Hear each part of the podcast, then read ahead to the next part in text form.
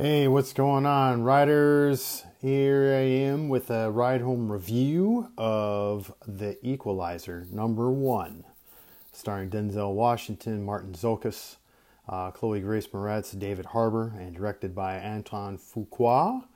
Um, now, remember, don't forget to subscribe on YouTube uh, for uh, the films I see each week. Um, also, like on Facebook for various things, various reviews.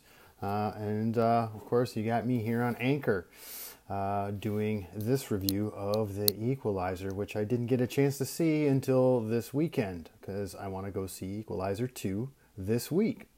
So, The Equalizer uh, takes place in Boston. Um, uh, revolves around a guy with a mysterious past, um, played by Denzel Washington named Robert, and uh, he has, um, as Liam Neeson would say, and a particular set of skills um, as he cares for a young lady and um, and the people around him uh, in his in his uh, circle of friends, and which gets him entangled into some uh, Russian gangster stuff and so on and so forth. But it's just the interesting past that he has that um, makes him mysterious yet very engaging.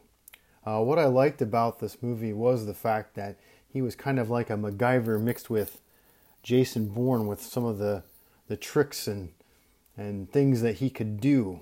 Um, and uh, and when you think that it was all about violence, it wasn't all about violence with some of the stuff that he did it was just kind of incredible. Uh, uh, Denzel Washington, of course, great. I mean, I thought that for the most part, other than some slippage in accents, which I'll get to in a second, um, uh, the cast was great. Um, uh, I liked the story. I liked how they developed uh, in the first act.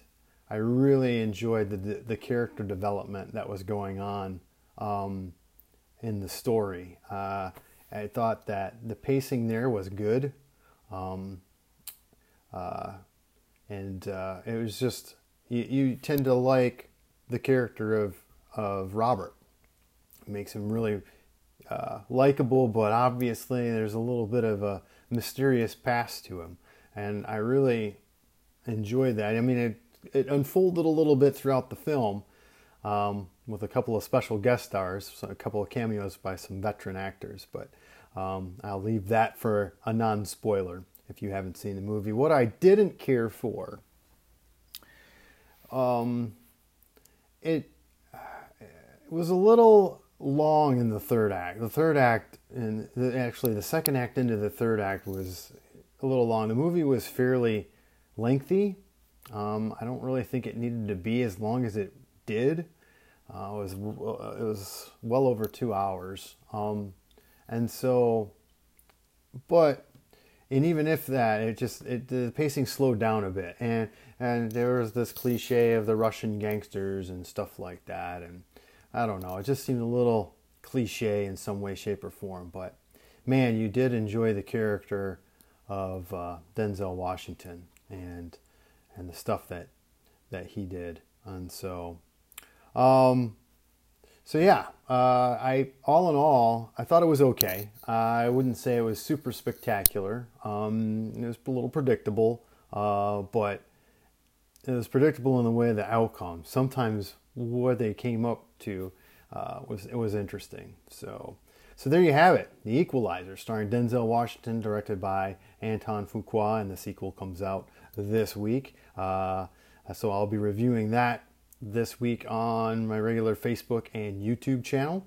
So therefore, check it out there. And until uh, I do recommend this movie if you haven't seen the second one, or to see the second one, watch this first one. So until next time, I'll watch something cool and wait for my next review. Have a good one.